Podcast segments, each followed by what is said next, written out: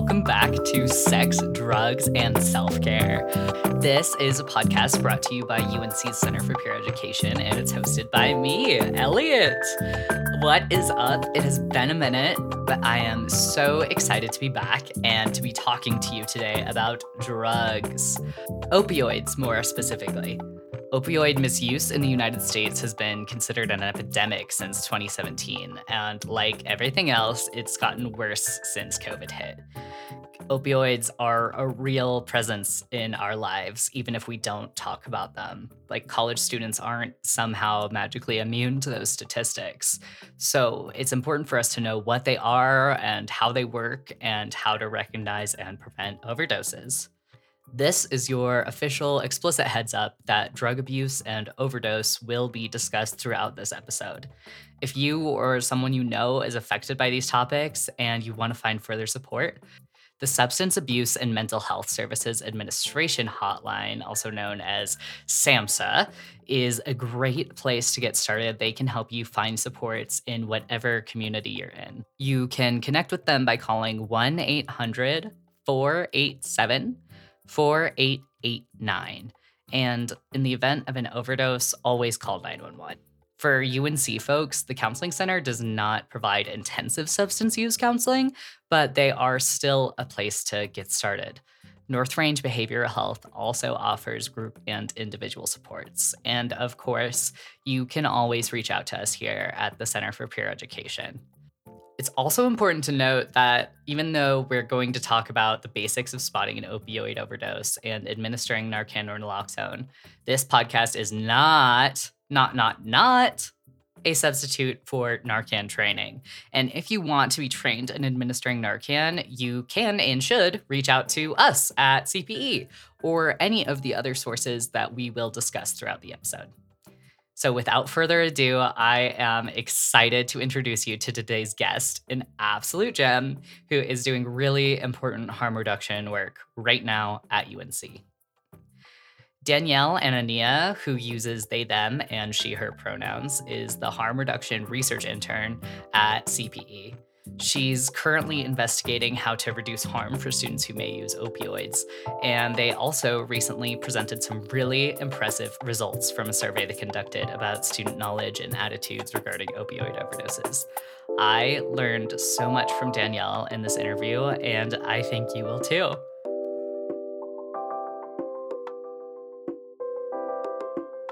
Welcome, Danielle. I'm so excited. Thank you for having me. I'm pretty stoked to talk with you too, Elliot. Thank you for coming on. Well, and as you know, uh, researchers love a monologue. So any opportunity to talk about it, I'm really, I'm really stoked. Totally. That's awesome. Yeah, I mean, I guess we'll just hop right into it since your research is around opioids and avoiding overdose and education and stuff. Can you tell us what are opioids? Yeah, um, opioids are substances that are naturally found in the opium poppy plant, and they work on specific receptors in the brain to reduce pain. Um, some common opioids that you might recognize are like codeine, oxycodone, hydrocodone, tramadol, morphine, fentanyl, and a new one called carfentanil. Um, the last two are synthetic opioids, which means that they're manufactured in a lab. Gotcha. Okay, yeah. cool. You said that they reduce pain. Is that like the main draw of them, I guess? Or like what else attracts people to opioids? Well, opioids are extremely addictive. Um, you can show symptoms of addiction within five days, um, even wow. with prescription medication, even when you're in pain. Um, they work on the opioid receptors, which do not only a physical numbing of pain, but an emotional, psychological numbing, which could also be part of the draw. That makes sense. Five days. That's wild. I've never heard that before. Yeah, I actually learned it from a UC health poster in an elevator. And I was so grateful to see them educating people and like educating themselves about keeping their patients safe. Definitely. Yeah, it's something that has been talked about more in recent years, but not not enough. I've also heard that like people have been cutting other like street drugs with it or adding it in. Yeah, um, actually, that's something I was hoping we would address. So thank you for bringing yeah. it up. Actually, a student in Boulder at CU Boulder who died last year in March. That student had purchased what they believed to be Xanax, and it ended up being uh, completely tampered with and was completely fentanyl. and that student didn't have um, any signals to recognize an opioid overdose because they believed that the drug that they were taking did not have opium in it. And the tampering is actually at an all time high right now because distribution um, is affected by the pandemic. So there's not as much coming in. So not only is it not available, um, it's cheaper. So it's more cost effective for the distributors to utilize fentanyl instead of other drugs. That's so interesting. Is there like a way that people could tell? I mean, obviously it depends on the drug, but like, is it just kind of a thing that you don't know until you take it? Um, I mean, sort of. There are places like the Harm Reduction Action Center um, down in Denver that offer fentanyl testing strips, but it would only check for fentanyl. It couldn't check for other opioids, um, which the, oftentimes the fentanyl test strips are used to check things like heroin or mm-hmm. illicit drugs. Um, but if someone were to request that, I can pretty confidently guarantee that they would test for you at the Harm Reduction Action Center, but only for fentanyl. That's why it's important to know overdose symptoms so that if you don't know if the, the substance has opioids or not, you can recognize an opioid specific overdose.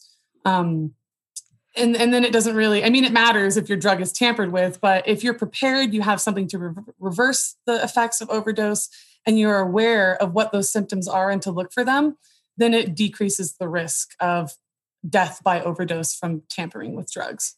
Yeah, absolutely. That makes so much sense. So, yeah, what are the symptoms of an opioid overdose that people would need to look out for? I'm glad you asked. Um, loss of consciousness is kind of the biggest one if they're unresponsive to stimuli. On campus, we are not allowed to do sternal rubs, but as peer to peer and as a friend or as a person, um, it is standard to do a sternal rub. So if you see someone unconscious, it's just taking your knuckles and rubbing it up and down, kind of aggressively. It hurts if you do it to yourself. Um, and that usually will solicit some type of jolting reaction. And someone who's overdosed on opioids won't respond to that at all. The other less obvious signs are if they're breathing really shallow or slow or not at all. Um, same with their heartbeat. If the heart rate is slow, erratic, or not present at all, that's a symptom of uh, overdose. Some people um, experience choking or gurgling like sounds. And if you have lighter skin, when your brain is and your body is lacking oxygen, which is what happens when you overdose on opioids, um, your skin will turn like a grayish or or um, purpley blue. And if you have darker skin, it'll turn like an ashen um, gray. And so the, the skin of the person and the nail beds will look like they don't have oxygen with the bluish tone. Um, and then let's see. I think the only other thing is pupils. Um, the pupils of the person who's overdosed will be tiny, but that's not a symptom enough because people who are just using an opioid um, to, like recreationally using the substance, their pupils will get really small and sometimes they'll experience something called nodding off. And nodding off is exactly what it sounds like, um, which is not a symptom of overdose. Uh, nodding off, they'll kind of start to doze off and then it's like when you kind of fall asleep sitting up and you you jolt back awake and then go back to sleep. That's not a concern for overdose, but that's someone I might watch to see if that waking cycle stops. Right. Okay. That makes sense.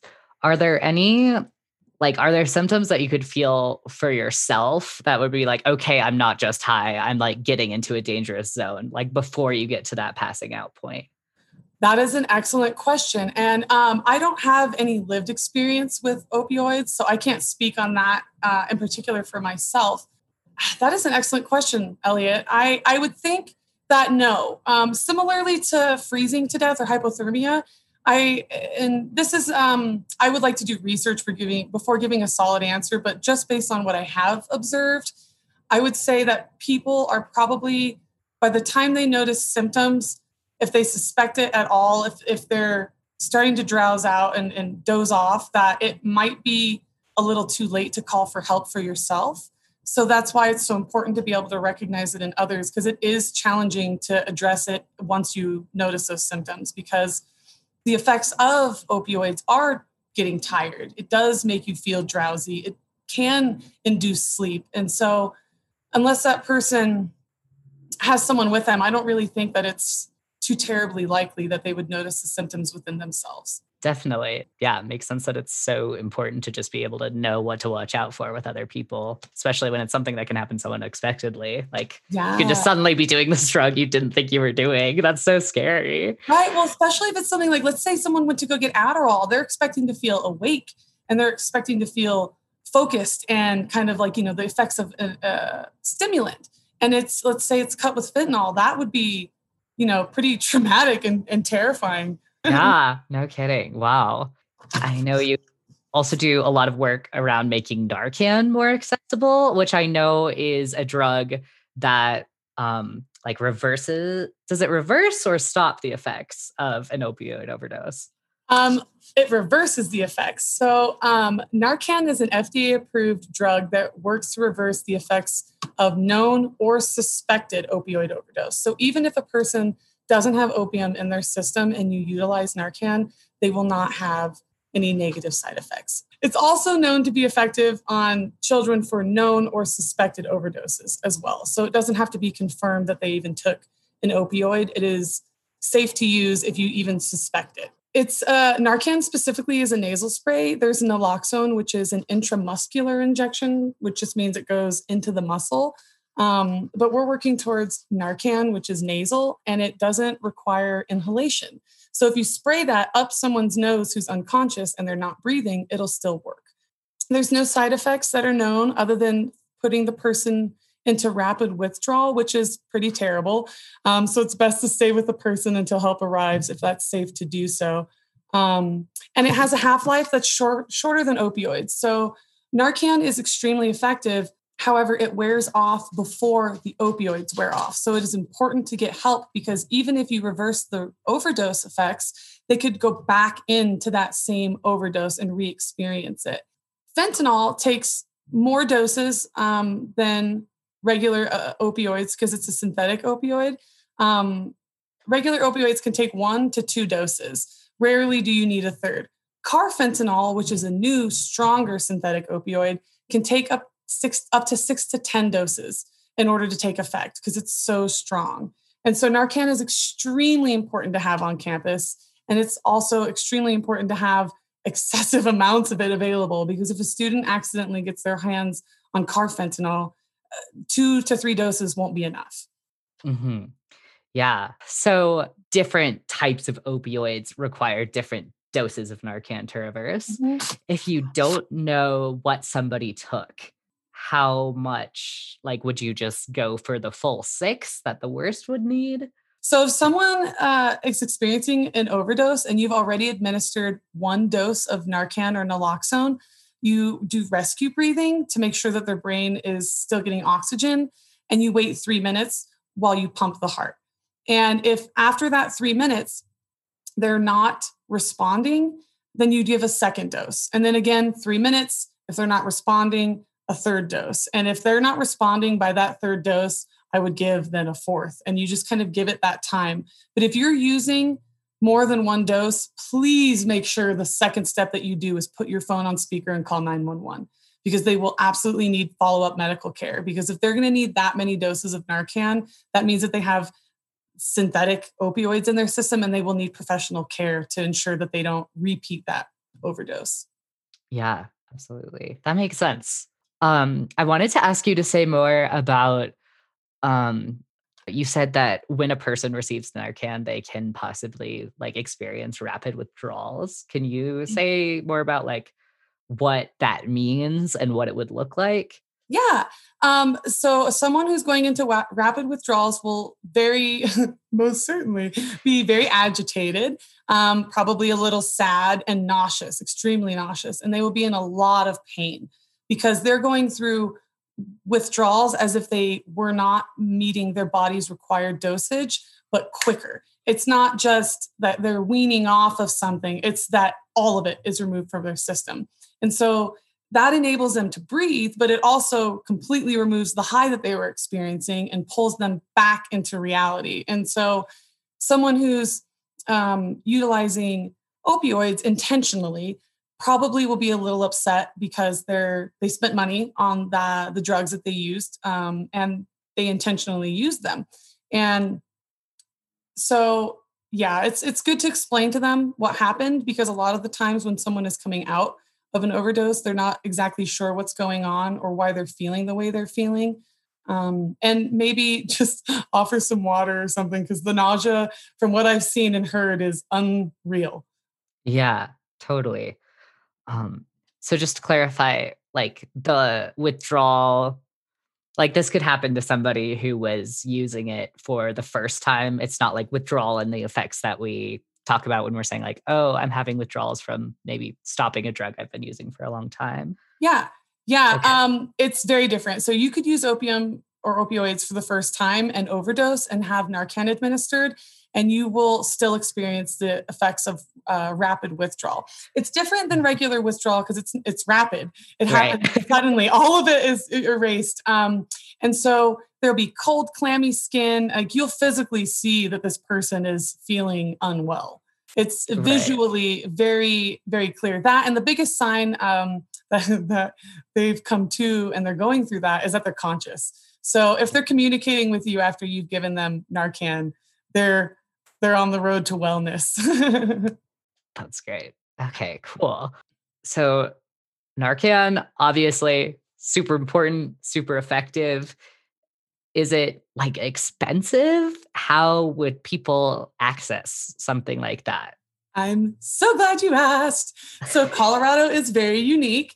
Um, we have a standing order, which is a physician's order, which means anyone at any time at any pharmacy can get Narcan or naloxone. If you have insurance, almost all insurances will cover it. And if you don't, um, the pharmacy can either connect you or help connect you with somewhere that can either help you apply for insurance or give you the cost. Um, at the rate that it is now, I believe it's around 30 to $35 for two doses and two syringes, which is enough to reverse an opioid that is not fentanyl or carfentanil. The copay that I had with insurance, I think, was honestly like a dollar, but anyone can get it at any time. If you are unable to get it at a pharmacy or um, you feel uncomfortable getting it at a pharmacy or from your physician, you can go to a website called Naloxone for All. Um, it's a free program that'll mail it to your door. You um, scroll down on the homepage to a little link that says Get Started, and it'll ask you questions about where you live, what state, and if you can access naloxone in your community. And then if you can't, they give you, I think it's a four question quiz and have you watch maybe a seven minute video. And then they ship it to your house, to your door in discreet packaging within three days with two doses and two syringes. That is so incredible.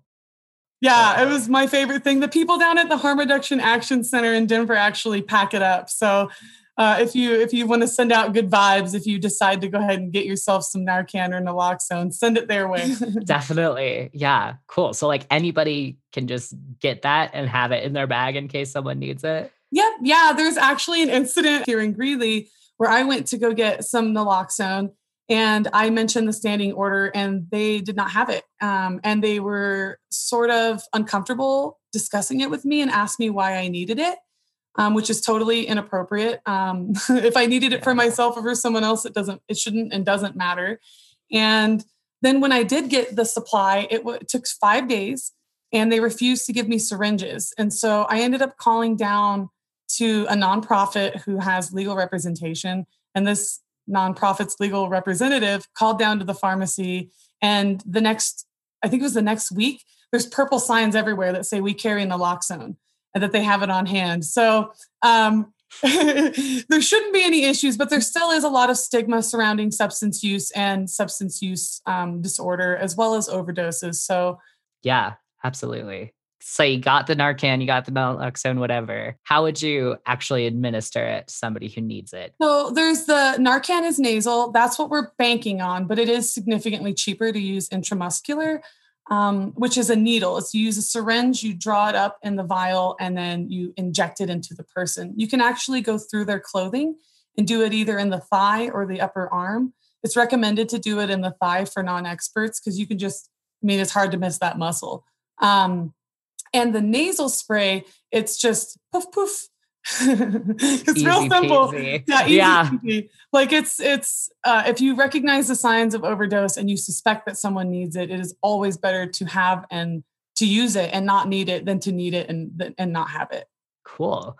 Um, wow, that is so cool that it's so like powerful and that it seems to have no negative effects that we know so far. That feels like miraculous in some way. I know it's science. It truly, but, but it, it, truly does feel like a miracle because the example I give is kind of silly and rudimentary, but it paints a good enough picture.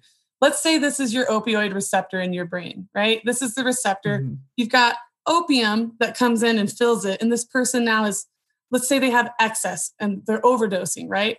Narcan will come in and it'll boot out the opium and it'll fill the receptor itself. And so it fits oh. like a oh. puzzle piece the same way that opioids do, except it doesn't have the numbing effects. That's amazing. I know you're doing work on campus around this stuff. What is like your end goal, your dream vision for the UNC community's relationship with Narcan? Oh my gosh. Okay. So the end goal with the UNC community's relationship with Narcan, that is um, so in a perfect world, uh, I would love to see uh, Narcan supplies at every station that there's an AED. Um, the AEDs are the defibrillators that shock people's hearts if they're having an irregular heartbeat and they need it to be re-jump started. Um, those have a pretty high liability because if you use that on someone who's not needing it, it can actually kill them. Whereas Narcan and naloxone, if I use it on someone who doesn't need it, they're going to go on with their day and there's going to be no impact. And so I would love to see it supplied everywhere. I would love to see an open communication on campus. And I would love to see a de- decriminalization of all substances because I feel that by adding moral value to uh, substance use disorder, we're preventing people from accessing care. We're preventing people from reaching out. And I would love for students to feel that they have a safe place, not just at the Center for Peer Education, but at the University of Northern Colorado, that they belong, that they're a bear. And if they have a substance use disorder, that they know where to go and that they feel supported, safe, and secure. Yeah, absolutely. I know it's so absurd to me, like how much research we have about the damage that moralizing things like this does. And mm-hmm. we know that to be true for every other type of mental, psychological condition somebody might be working with. Like, yeah. Well, the war on drugs has really impacted social perception and public relationship with that. The war on drugs has been just detrimental. If anyone is interested in a good read, there's a book called Chasing the Screams by Johann Hari and it chronologically goes through the beginning to the present day of the war on drugs and how it's um, classist, racist, sexist, and um, yeah, it's yeah. a great read and it's extremely informative. Absolutely, cool. Okay, do you know if there are any like protections for people calling for help with overdoses? So there is. So the same kind of protection as with alcohol and other substances. It's the Good Samaritan law. Um, but that's a sub- subjective kind of situation. So when you call in, you can even call and say, I'm calling under the Good Samaritan law, and I'd like to announce that and to try to protect yourself. But it is up to the officer's discretion. So it is subjective, but if you do announce it, try to notate that. It is best to call. It is best to say if you can. And it is best to mention the Good Samaritan law. Right. Good to know for sure. So, last big question for you, I think. You mentioned working with the Harm Reduction Action Center, and I know our office really operates off of a basis of harm reduction. Can you tell me about what harm reduction means to you, why it's important to you? Yes, harm reduction is um, extremely important to me um, because life is inherently risky. We drive cars, that's risky. We walk across the street, we eat food, you know all of these things are actually inherently risky and so uh, harm reduction is really like a set of strategies and values that are aimed at mitigating negative consequences associated with behaviors that have risk it's also a social justice movement that believes that people are worthy of respect and agency and so a lot of the phrase is like meet people where they're at you know um, so cigarette filters um, obviously if your choice is between smoking and not smoking, the healthier, least harmful choice would be not smoking. But some people have an addiction to nicotine. And so cigarette filters are a way to reduce as how, how many carcinogens get into the person smoking's lungs. Um, There's also things like alcohol and marijuana regulations. When you crack open a beer, you want to know it's 6% and not 20.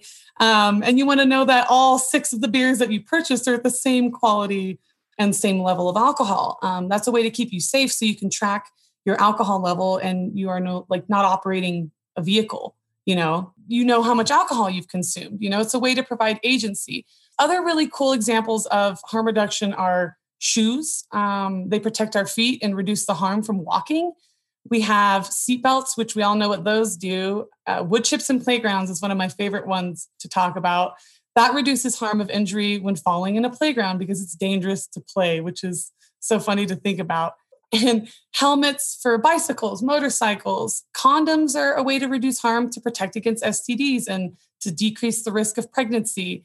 Um, and traffic signs. Those are another way to reduce harm. That way, everyone's kind of on the same page of where we're going and it reduces the risks of driving. And then, obviously, last but not least, opioid reversal drugs are harm reducing. Um, people are going to use drugs, people are going to use opioids, and people are going to continue to have substance use disorders. And someone who is dead cannot recover. So if we provide a way to reduce the risk of death, then we allow that person a chance at life, you know? And I believe that people should have the rights to make their own choices and have agency in that. And so yeah. harm reduction just supports that, you know, your right to agency, but also staying alive. yeah, completely. This is so much good information. I knew that Narcan was important, but I didn't know like how helpful it can really, really be. That's so cool. Yeah, real miracle drug. It's it's you know Advil and ibuprofen have more side effects than Narcan does. So and higher risks. I mean, you can get ulcers from repeated or overuse of ibuprofen, but you know. yeah. Okay last last question i promise is if people want to get involved with this where would you recommend they direct that energy. Yes um, please reach out to me. Um, depending on what someone's specific interests are um, there's a lot of different avenues. If someone's interested there's policy there's outreach there's behind the desk stuff um, there's all kinds of different avenues. Uh, you can also reach out to uh, the harm reduction coalition which is if you just Google search Harm Reduction Coalition, they have um, some trainings. And if you email them and ask nicely, they might give it to you for free. Um, especially if you're excited about it. We harm reductionists love excited people. So even if you just want to talk about it, someone there or myself um, would be happy to talk with anyone who's excited, especially if you're interested about what's going on in campus or you want to help out um, or if you have questions about accessing things yourself but there's a ton of resources. Uh, the Harm Reduction Action Center website, I think it's hrac.org, has a lot of resources as well as um, local agencies that provide resources because we don't have anything like what they do here in Greeley. So they're pretty unique. Um, I also would like to plug my own email if you have questions about how to get naloxone or how to access training or if you just want to talk about substance use disorder. Awesome. Yeah, I will definitely you know, get links and all of that stuff in the description if anybody wants to check it out more. Thank you so, so much for talking to me about this, Danielle. Yeah, dude, thanks. This was so much fun. I really yeah. enjoyed it. Thank you, everybody. See you next time. Bye.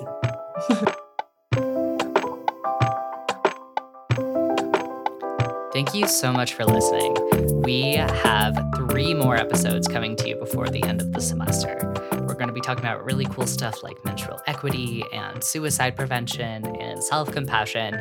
So we hope that you will stick with us and stay subscribed to this feed and following us on our Instagram at UNCO underscore CPE. You'll get updates about the podcast there, as well as other really cool programming we have going on, like Stress Less Fest and the Peer Support Discord server. I want to thank Danielle Anania again for joining me on this episode and for all of the important work they do. This podcast is brought to you by the University of Northern Colorado's Center for Peer Education and was recorded in Greeley, Colorado by Danielle and Anania and Elliot Sutton. Our incredible theme music is by Cole Ramirez. You can listen to more of his work on SoundCloud at Cole Ramirez. Editing and mixing is by Elliot Sutton. This is tough stuff, but you are way tougher and you've got this. We're almost through to the end, so stay cool, stay healthy, and stay safe out there. I love you. Bye.